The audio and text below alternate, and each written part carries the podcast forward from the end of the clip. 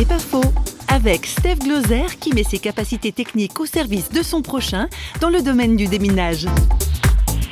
Moi, ça me parle de savoir que chaque habitant de notre terre a reçu beaucoup de talents qu'il doit découvrir. Mais ensuite, je pense qu'on a chacun une responsabilité personnelle de l'emploi de ce que l'on a reçu.